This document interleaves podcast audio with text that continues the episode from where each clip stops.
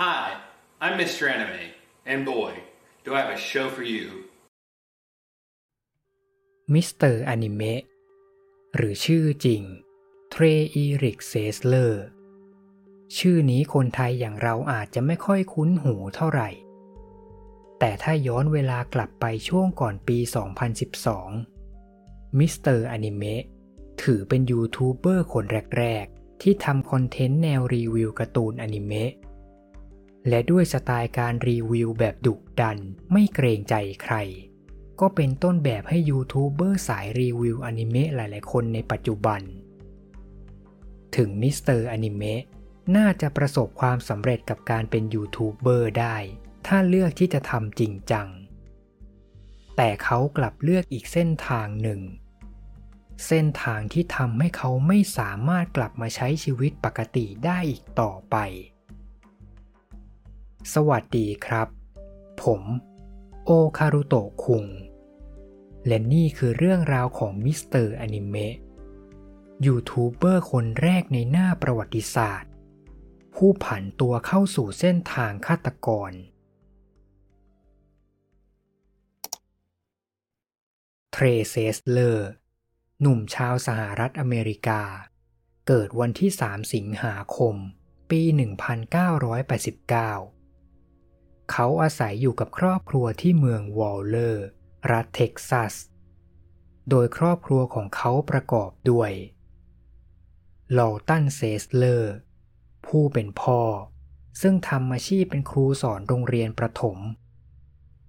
รอนด้าเซสเลอร์ ผู้เป็นแม่ทำงานอยู่ที่สำนักพิมพ์ประจำเมืองวอลเลอร์ และมาร์คเซสเลอร์ พี่ชายของเทร ย้อนไปช่วงชีวิตวัยเด็กของเทร เขาก็ดูเหมือนเด็กที่มีชีวิตปกติทั่วไป ไม่เคยมีประวัติทะเลาะวิวาท และไม่เคยถูกบูลลี่จากเพื่อนที่โรงเรียน จนกระทั่งอายุ 13 ปี เทรก็เริ่มส่งสัญญาณความผิดปกติบางอย่างให้คนอื่นรู้ โดยในวันหนึ่ง จู่ๆเทรก็เข้าไปคุยกับครูประจำชั้นของเขาว่า ครูฮะ ผมมีแผนเด็ดๆ จะเล่าให้ฟัง เดี๋ยวตอนกลางคืน ผมจะแกล้งโทรไปหา 911 แล้วบอกว่าเห็นเงาคนน่าสงสัยที่นอกหน้าต่าง แล้วผมจะไปแอบซุ่มอยู่หลังต้นไม้ในป่า พอตำรวจมา ผมจะเอาไม้เบสบอลฟาดหัวตำรวจจากด้านหลัง แล้วหลังจากนั้นก็ขโมยปืนมา แล้วก็เอาไปยิงเพื่อนผมที่อยู่บ้านใกล้ ๆ ครูว่าเจ๋งเปล่า ถึงจะเป็นคำพูดของเด็กที่ยังไม่บรรลุนิติภาวะ แต่สิ่งที่เทรพูด ก็ทำให้ครูตกใจมากๆ จนต้องรีบโทรแจ้งตำรวจ แต่หลังจากที่ทางโรงเรียน และตำรวจตรวจเช็คจนแน่ใจแล้วว่า เทรไม่ได้มีเจตนาจะทำตามสิ่งที่พูด ทางผู้ใหญ่ก็ทำอะไรไม่ได้มาก นอกจากปล่อยตัวเทร และพูดตักเตือนชุดใหญ่ เวลาผ่านไป จนมาถึงวันที่ 14 กันยายน ปี 2006 เทรเซสเลอร์ในวัย 17 ปี ก็เริ่มต้นเข้าสู่วงการยูทูบเบอร์ ด้วยการเปิดตัวช่องของตัวเองในชื่อ Lenscap Production ซึ่งคอนเทนต์ที่เขาทำในช่วงปีแรก จะเป็นคลิปเรื่องสั้น ซึ่งมีทั้งแนวตลกร้าย สลับกับแอคชั่นรุนแรง โดยคนที่อยู่หน้ากล้องหลักๆ ก็คือเทรเซสเลอร์ แต่บางคลิปก็จะชวนแม่กับพี่ชาย หรือเพื่อนสนิทมาออกกล้องด้วย จนมาถึงปี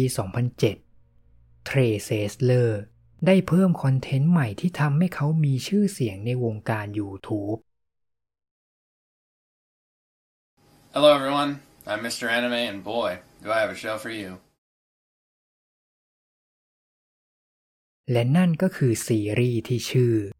Mr. Anime Review โดยเทรได้เรียกชื่อตัวเองใหม่ว่า Mr. Anime และรีวิวการ์ตูนอนิเมะของญี่ปุ่น ทั้งซีรีส์การ์ตูน movie รวมถึงมังงะ ถ้ามองจากยอด subscribe สุดท้ายของช่อง Lens Cap Production ซึ่งอยู่ที่ประมาณ 12,000 ซับ อาจไม่ได้ถือว่าเยอะมาก ถ้าเทียบกับช่องดังๆ ใน YouTube แต่สำหรับ community คนรักอนิเมะในช่วงเวลานั้น แทบไม่มีใครไม่รู้จักมิสเตอร์อนิเมะนอกจากเขาจะเป็นยูทูบเบอร์คนแรก ๆ ที่ทำคอนเทนต์รีวิวอนิเมะ เขายังมีสไตล์การนำเสนอที่โดดเด่น และยังไม่มีช่องไหนกล้าทำด้วยวิธีการพูดแบบตรงๆแรงๆ ถ้าชอบก็คืออวยแบบสุดๆ แต่ถ้าไม่ชอบก็คือด่าหยาบแบบไม่ให้ผุดให้เกิด ด้วยสไตล์ดุดันที่ไม่ซ้ำใครมิสเตอร์อนิเมะเลยเป็นหนึ่งในคนที่ได้รับความนิยมใน community อนิเมะ และแม้แต่ยูทูบเบอร์สายรีวิวคนอื่นๆ ก็ยังนับถือในความสามารถของเขา อย่างเช่นคุณการ์นต์จากช่อง Gigguk ยังเคยออกมาเปิดเผยว่า ได้แรงบันดาลใจจากคอนเทนต์รีวิวของมิสเตอร์อนิเมะทุกคนที่ฟังถึงตรงนี้ น่าจะคิดว่าชีวิตของเทรเซสเลอร์หรือมิสเตอร์อนิเมะกำลังไปได้สวยใช่ไหมครับ ในโลกออนไลน์มีแต่เสียงชื่นชม และได้เป็นไอดอลของใครหลายๆคน แต่ชีวิตจริงหลังกล้องของเทรเซสเลอร์มันตรงข้ามมาก ๆ หลังจากเทรเซสเลอร์เรียนจบมัธยมปลายที่โรงเรียนวอลเลอร์ High School เขาก็เรียนต่อที่มหาวิทยาลัยบลินน์ แต่เรียนได้เพียงสองปี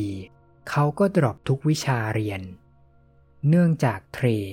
ไม่เคยสนใจเข้าเรียนวิชาไหนเลย เขาหมกมุ่นอยู่กับงานอดิเรกใหม่ลับๆ จนถึงขั้นมีปากเสียงทะเลาะกับพ่อของเขาหลายครั้ง สุดท้ายเทรจึงลาออกจากมหาวิทยาลัย และกลับมาตั้งหลักที่บ้านกับครอบครัว หลังจากลาออกจากมหาวิทยาลัย ตั้งแต่ช่วงปี 2010 คอนเทนต์ของช่อง Lenscap Production ก็ค่อยๆเปลี่ยนไปเทรเซสเลอร์หรือมิสเตอร์อนิเมะเริ่มใช้ปืนจริงเข้ามาประกอบฉากระหว่างรีวิวอนิเมะบ่อยขึ้น รวมถึงวิดีโอเรื่องสั้นที่เขาทำก็เริ่มมีฉากการใช้ความรุนแรงมากขึ้น โดยหนึ่งในวิดีโอที่หลายคนยังจำได้ไม่ลืม คือตอนที่มิสเตอร์อนิเมะ รีวิวการ์ตูนเรื่อง High School of the Dead โดยตลอดทั้งคลิป เขาเอาปืนไรเฟิลจริงเข้าฉากด้วยตลอด แต่สำหรับแฟนคลับที่ติดตามมิสเตอร์อนิเมะมานาน ส่วนใหญ่ไม่ได้ตกใจเรื่องปืนเท่าไหร่ เพราะคอนเทนต์ยุคแรก ๆ ในช่อง Lenscap Production ก็มีการใช้ปืนจริงมาตั้งนานแล้ว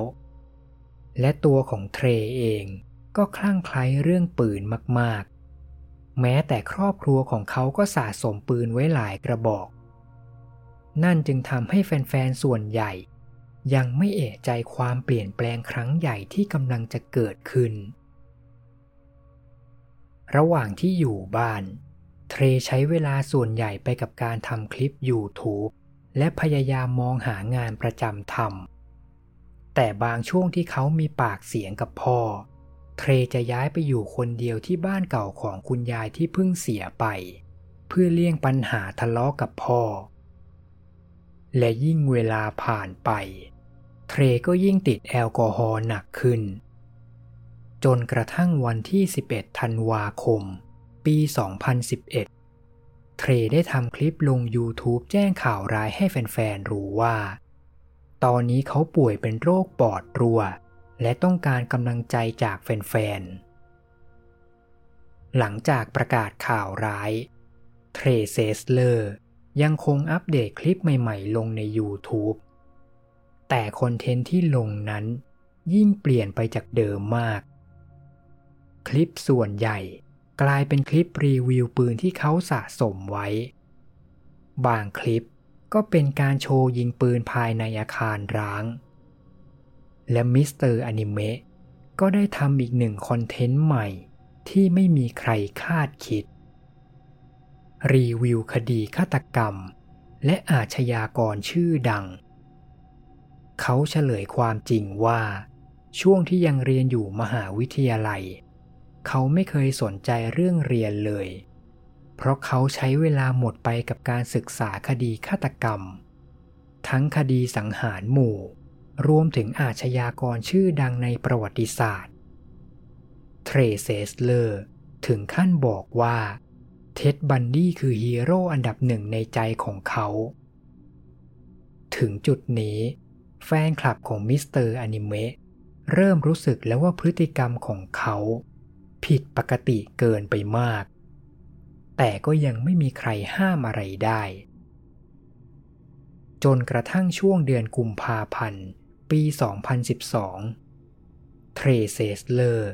ได้ส่งสัญญาณบางอย่าง โดยการอัปโหลดคลิปความยาวหนึ่งนาที ที่มีชื่อว่ามิสเตอร์อนิเมะกำลังวางแผนอะไรบางอย่าง และนี่คือเนื้อหาของคลิปครับ Well,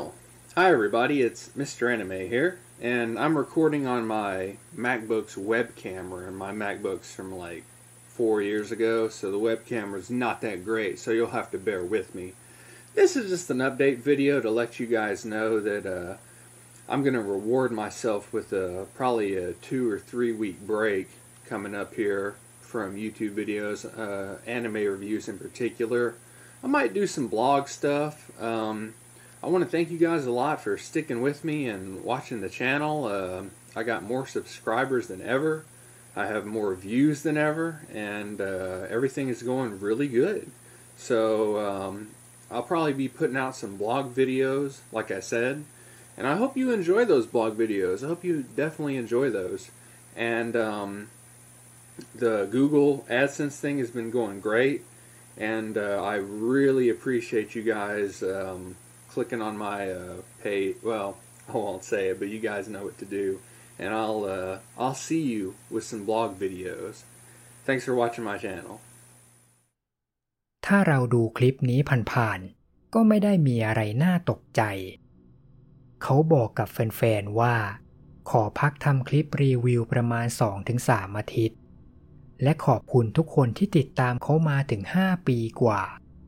และหลังจากนี้เขาอาจจะลองเปลี่ยนมาทำวิดีโอแนวบล็อกบ้าง หลังจากนั้น ในวันที่ 13 มีนาคม ปี 2012 เทรก็ได้โพสต์คลิปอัปเดตอีกครั้ง โดยเขาแจ้งแฟนๆว่า หลังจากนี้เขาอาจจะทำคลิปลง YouTube ได้น้อยลง เพราะตอนนี้เขาได้งานใหม่เป็นเอเจนซี่บริษัทภาพยนตร์แห่งหนึ่ง แต่ไม่มีแฟนคลับคนไหนคาดคิดเลยว่าสิ่งที่มิสเตอร์อนิเมะอัปเดตให้ฟังมาทั้งหมดนั้น มันเป็นเรื่องโกหก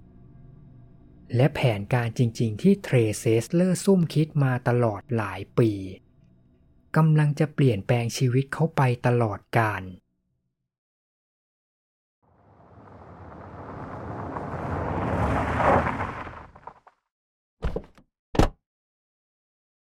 ช่วงเช้ามืดวันที่ 20 มีนาคม ปี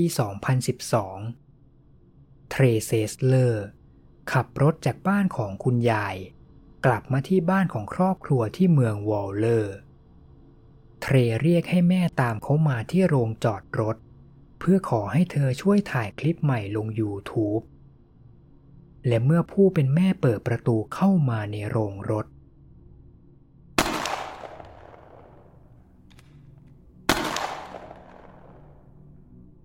เทรเซสเลอร์ ใช้ปืนลูกซองจ่อยิงเข้าไปที่หน้าอกของแม่จำนวนสี่นัด หลังจากนั้น มาร์ค พี่ชายของเทรที่ได้ยินเสียงปืนก็รีบออกมาดูว่าเกิดอะไรขึ้น เทรเปลี่ยนจากปืนลูกซองเป็นปืนพก และยิงไปที่พี่ชาย มาร์คที่ได้รับบาดเจ็บสาหัส เขาพยายามกระเสือกกระสนหนีไปหลบในห้องน้ำ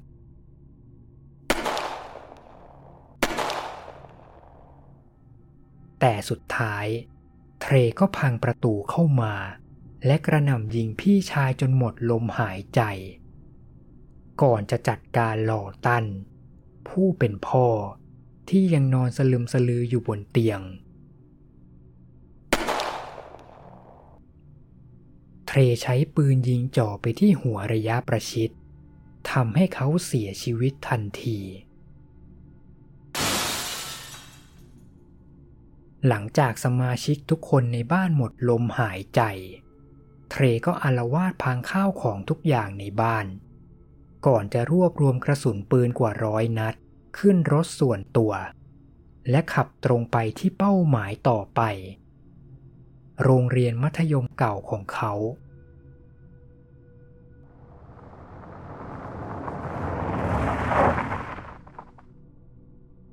รเซสเลอร์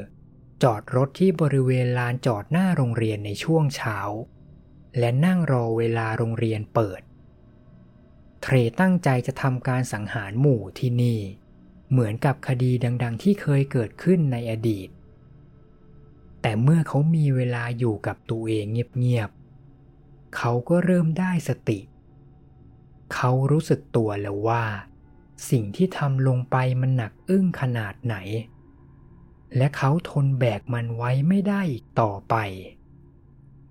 สุดท้ายเทรเซสเลอร์จึงยอมเปลี่ยนใจในวินาทีสุดท้าย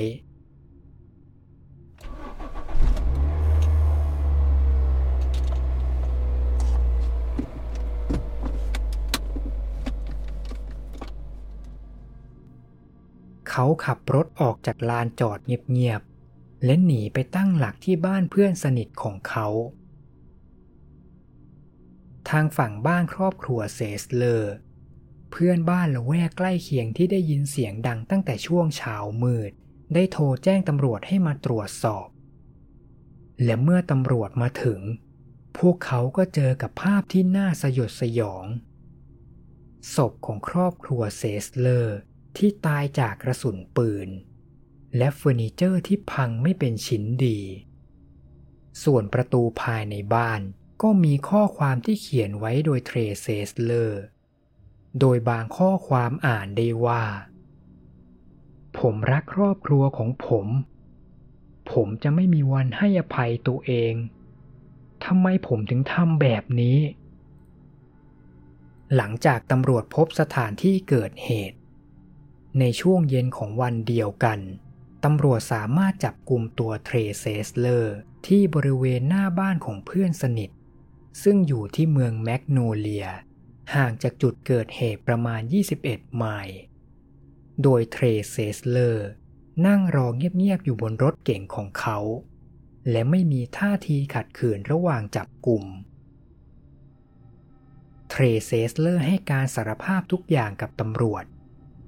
เขาเล่าว่า เขาวางแผนก่อเหตุยิงที่โรงเรียนมัธยมเก่าของเขา ตั้งแต่วันที่เรียนจบมัธยมปลาย โดยแรงจูงใจสำคัญ คืออยากจะสร้างชื่อตัวเองลงในหน้าประวัติศาสตร์ ให้เท่ากับคดีดังๆ ที่เคยเกิดขึ้นในอดีต เทรบอกว่า ตั้งแต่ช่วงที่เรียนมหาวิทยาลัย เขาได้แอบรวบรวมปืน และกระสุนไว้ที่หอพัก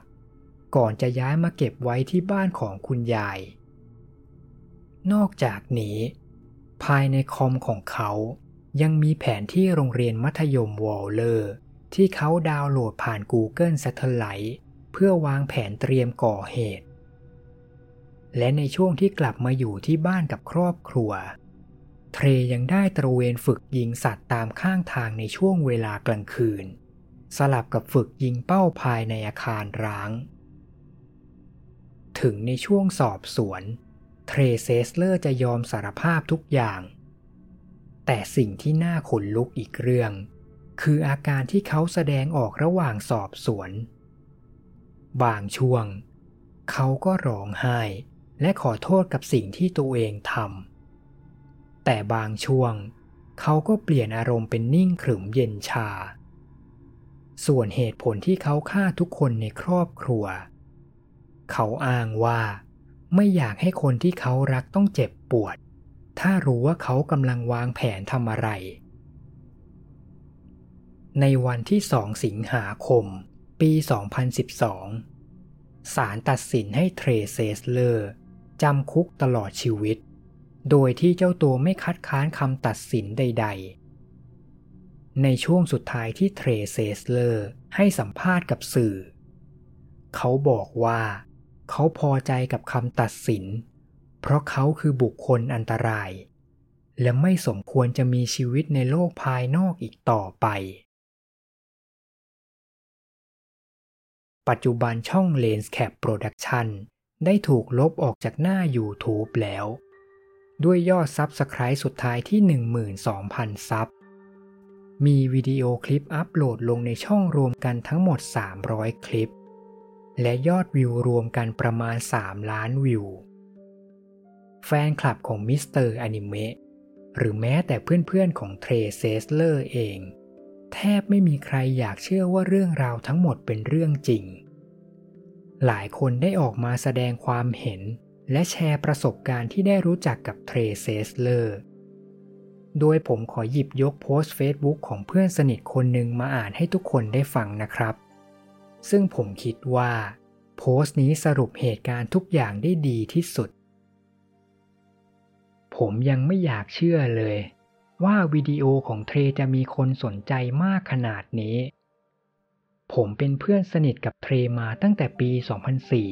2004 ครั้งสุดท้ายที่เราได้คุยกัน น่าจะช่วงต้นปี 2012 ตอนที่เขาบอกว่าจะแวะมาหาผมที่ออสติน แต่ตอนหลังเขาก็บอกว่ามาไม่ได้ เพราะรถเสียระหว่างทาง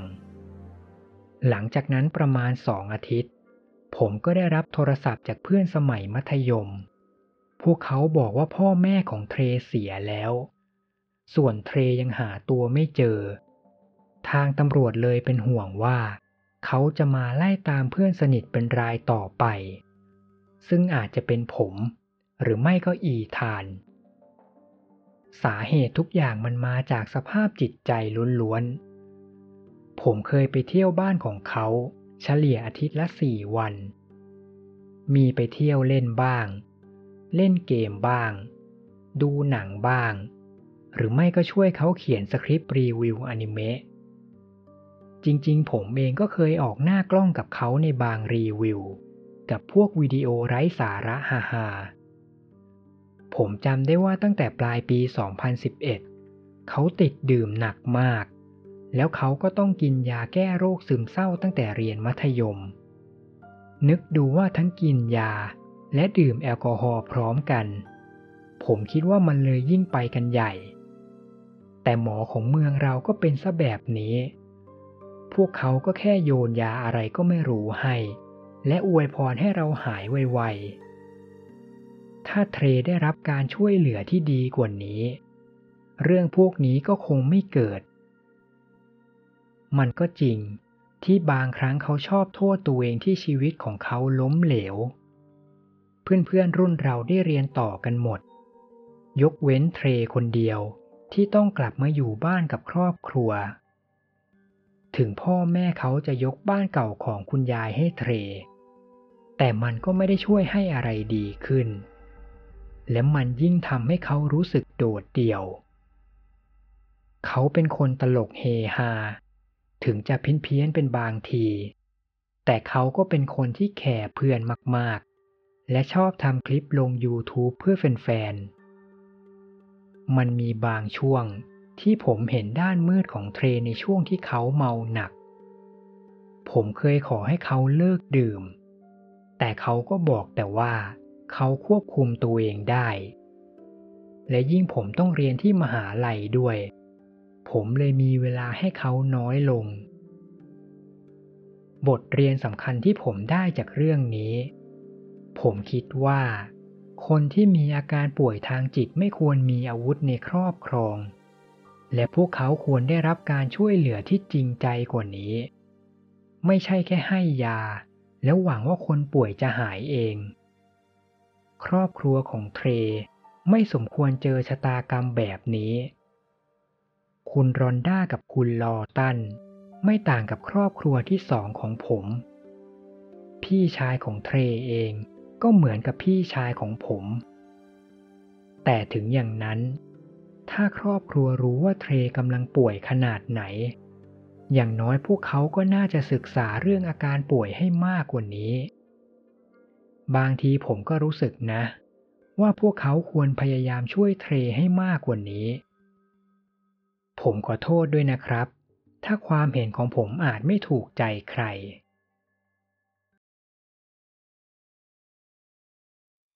และทั้งหมดนี้ครับ ก็คือเรื่องราวของเทรเซสเลอร์หรือมิสเตอร์อนิเมะยูทูบเบอร์ผู้ผันตัวเป็นฆาตกร ขอบคุณทุกท่านที่ติดตามฟังเรื่องราวจนจบนะครับ ใครมีเรื่องราวน่าสนใจ หรืออยากให้ผมนำเรื่องไหนมาเล่า สามารถคอมเมนต์บอกกันได้เลยนะครับ และพบกันใหม่ กับผม โอคารุโตะคุง สวัสดีครับ